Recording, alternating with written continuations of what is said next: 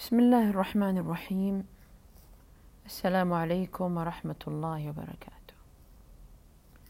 أخي المستمع أختي المستمعة يحكى أن أحد الأمراء توجه للبرية كي يصطاد فأدركه العطش فتلفت حوله وهو على فرسه يبحث عن مكان أو إنسان يستسقيه فوجد بستانا بعيدا. ولما اقترب منه وجد عنده غلاما يحرسه. فطلب الأمير من الغلام ماء ليشرب.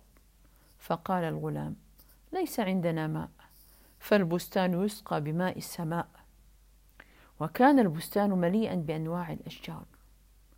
وكان الوقت أوان ظهور ثمار الرمان.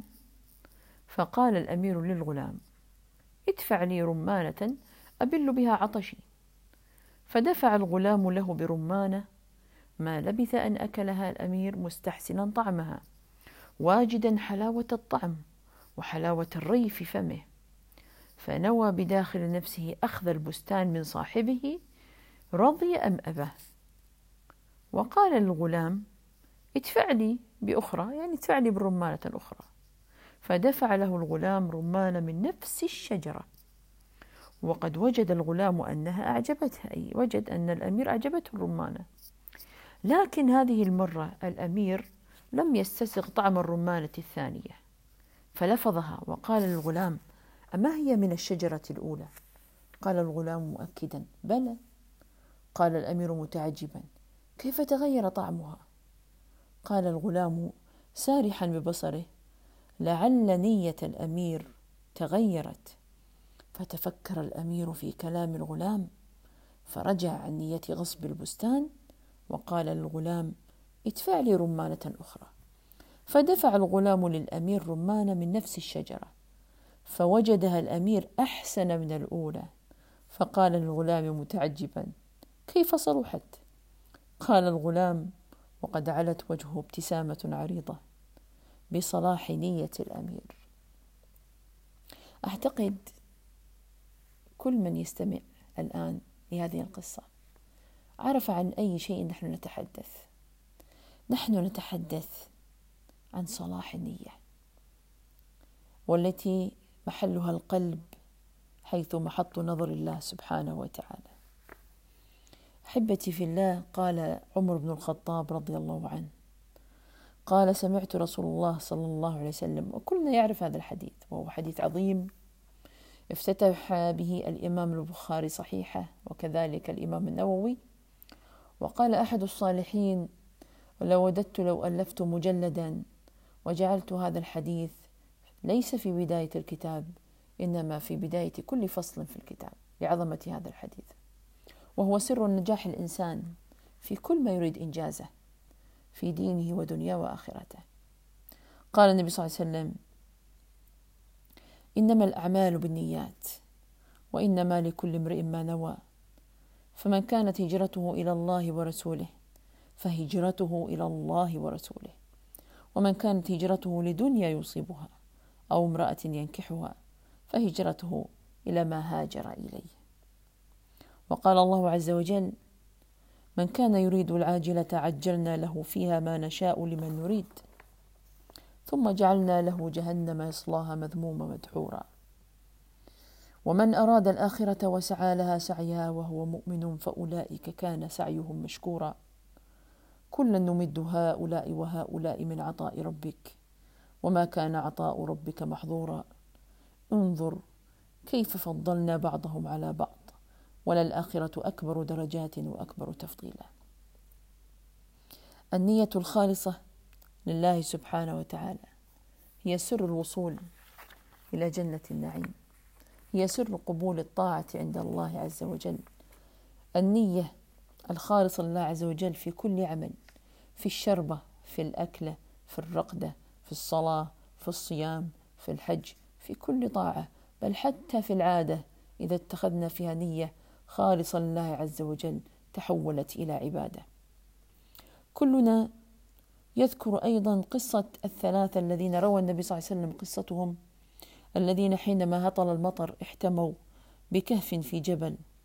فأطبق على فتحة نقول لجأوا إلى غار في الجبل. فأطبق على فتحة الغار حجر. كيف كشف عنهم؟ عندما بدأ كل واحد منهم يسرد عمل قد قام به لله وإن كان خالص الله لله اللهم فرج عنا. وقد فرج الله عنهم وخرجوا. من ذلك المأزق. أخبرني ما مرادك وما قصدك أخبرك ما مصيرك وما جزاؤك. حديث أبي أمام الباهلي قال جاء رجل إلى النبي صلى الله عليه وسلم فقال أرأيت رجلا غزا يلتمس الأجر والذكر؟ ما له يعني يريد أجر من العمل والطاعة وأيضا يريد ذكر وسمعة. فقال رسول الله صلى الله عليه وسلم لا شيء له.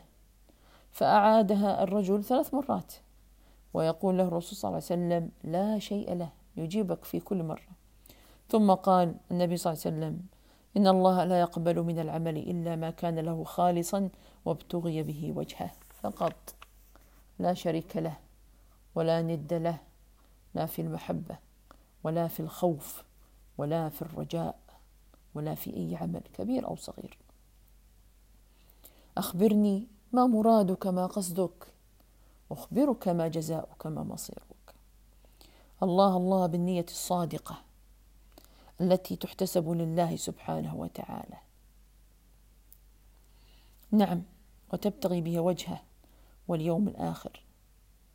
سيرا على خطى النبي صلى الله عليه وسلم والصحابة ومن تبعهم بإحسان إلى يوم الدين. والنية لا تصلح إلا إذا صلح القلب والقلب إذا أقبل على كتاب الله عز وجل تدبرا وحفظا وعملا واستشفاء وتمسك بالكتاب والسنة فإذا صلح القلب ستصلح معه النية.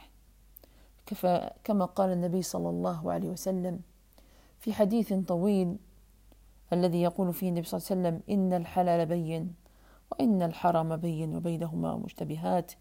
إلى آخر الحديث حينما وصل النبي صلى الله عليه وسلم فقال ألا وإن في الجسد مضغة؟ إذا صلحت صلح الجسد كله وإذا فسدت فسد الجسد كله ألا وهي القلب. حينما يصلح القلب ستصلح النية ستصلح الجوارح سيصلح التفكير ستصلح الخواطر ستصلح حتى الدماء التي تجري في عروقنا. صحيا جسديا نفسيا سيصلح كل الجسد ماديا ومعنويا أيضا. الله سبحانه وتعالى يتعامل معنا بقلوبنا ونوايانا. فكما قال النبي صلى الله عليه وسلم عن أبي هريرة رضي الله عنه قال قال رسول الله صلى الله عليه وسلم إن الله لا ينظر إلى صوركم وأموالكم ولكن ينظر إلى قلوبكم وأعمالكم. فلا بد قبل الإقدام على أي عمل وحتى أثناءه أن نستحضر النية ونجردها من كل الشوائب والرغبات الذاتية والدنيوية. بصلاح النية كما قلنا سابقا تصبح العادة عبادة خالصة لله عز وجل. وقال تعالى ومن يسلم وجهه إلى الله وهو محسن فقد استمسك بالعروة الوثقى وإلى الله عاقبة الأمور. وقال عز وجل بلى من أسلم وجهه لله وهو محسن فله أجره عند ربه ولا خوف عليهم ولا هم يحزنون. إخلاص القصد والعمل لله عز وجل. أداؤه على الصورة المرضية لله عز وجل والتي توافق سنة النبي صلى الله عليه وسلم. وقال تعالى فمن كان يرجو لقاء ربه فليعمل عملا صالحا ولا يشرك بعبادة ربه أحدا. ولعظم النية وهي سر القبول عند الله عز وجل وسر نجاح العمل وبقائه حتى يوم القيامة وبقاء أثره. انظروا كيف كان الصالحون. وماذا قالوا وكيف كانوا يحرصون على النية وماذا قالوا في النية؟ قال سفيان الثوري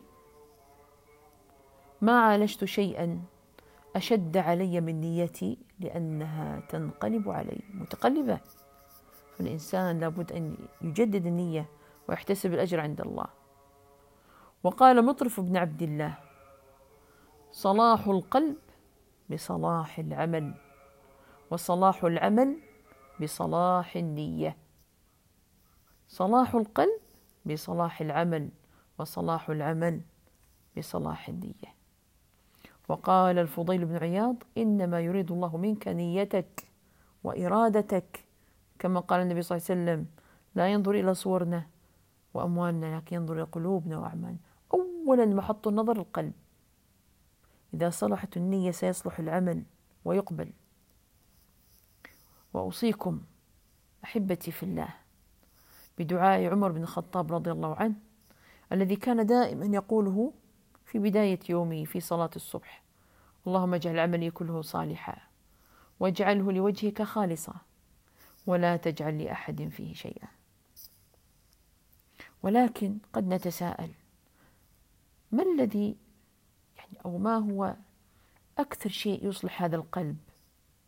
والذي بصلاحه ستصلح النية سيصلح الجسد ماديا ومعنويا سيصلح الفكر ستصلح الجوارح ستصلح الخطوات في هذه الدنيا التي هي معبر إلى يوم القيامة الآخرة. كيف أعظم صلاح للقلب؟ الصلاة. لأن الصلاة تعلمنا معنى الإحسان. أن تعبد الله كأنك تراه. فإن لم تكن ترى فإنه يراك. نحن مجرد أن نكبر ونقول الله أكبر. في ندخل في الصلاة فالله عز وجل يقبل علينا بوجهه الكريم العظيم الذي ليس شيء أعظم منه. فينظر إلى أين؟ ينظر إلى قلبنا. ينظر إلى قلب عبده بمن هو مشغول؟ بالله عز وجل خاشع لله متمعن يستحضر كل آية يقرأها وكل ذكر أم أنه غافل في هذه الدنيا فيصد الله عنه كما صده بقلبه عن الله عز وجل.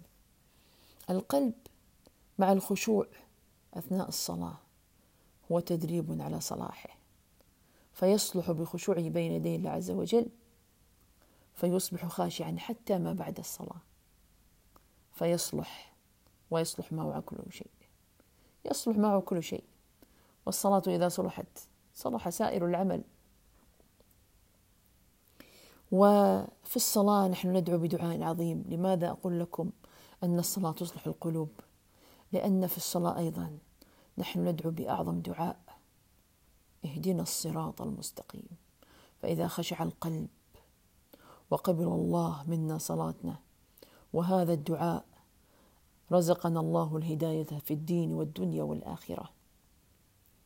ومن عرف الله بأسمائه الحسنى وخاصة اسم الله السميع ما كان لقلبه في أثناء الصلاة ولا بعدها أن يتلفظ أو ينوي أو يضمر شيء يخالف أمر الله عز وجل ولا أن يحدث نفسه إلا بما يرضي الله عز وجل لأن الله يسمعه.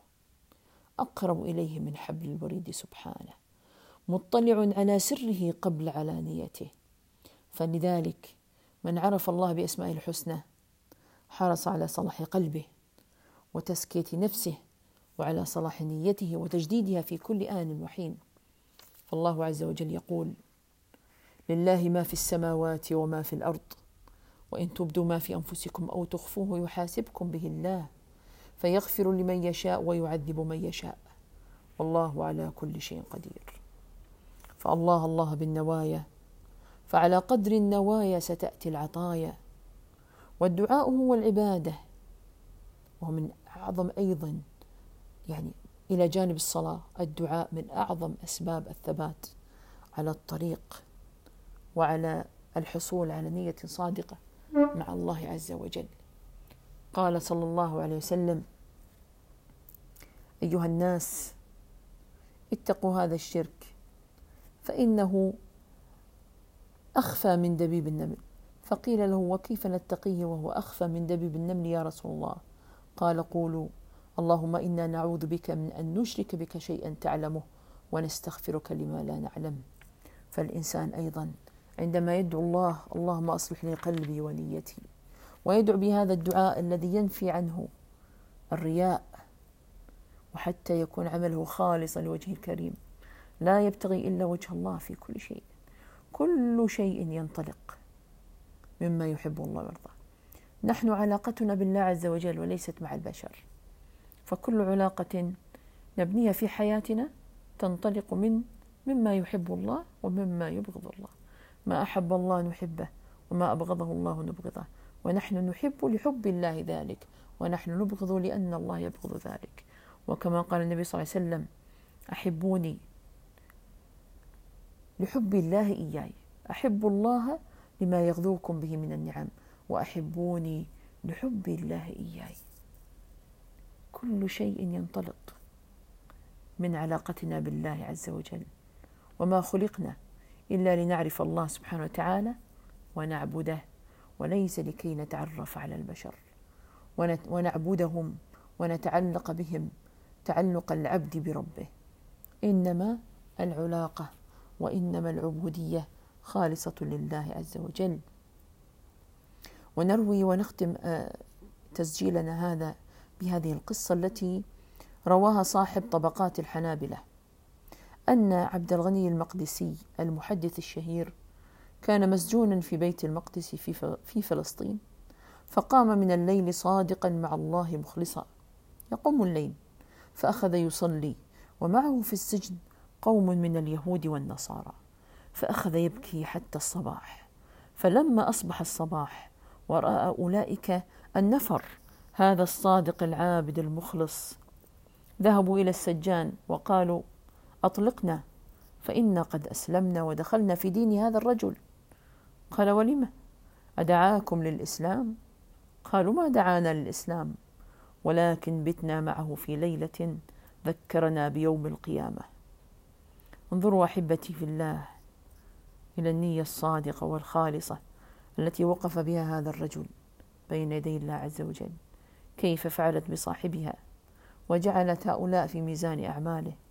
وكيف أن النية الصادقة الصالحة لله عز وجل تؤتي أكلها كل حين بإذن ربها. أسأل الله سبحانه وتعالى لي ولكم النية الصادقة والخالصة لله في كل ذرة من حياتنا وأنفاسنا التي إنما هي رحلة نحط بإذن الله تعالى رحالنا على أعتاب الفردوس الأعلى. جعلني الله وإياكم من المخلصين والمخلصين.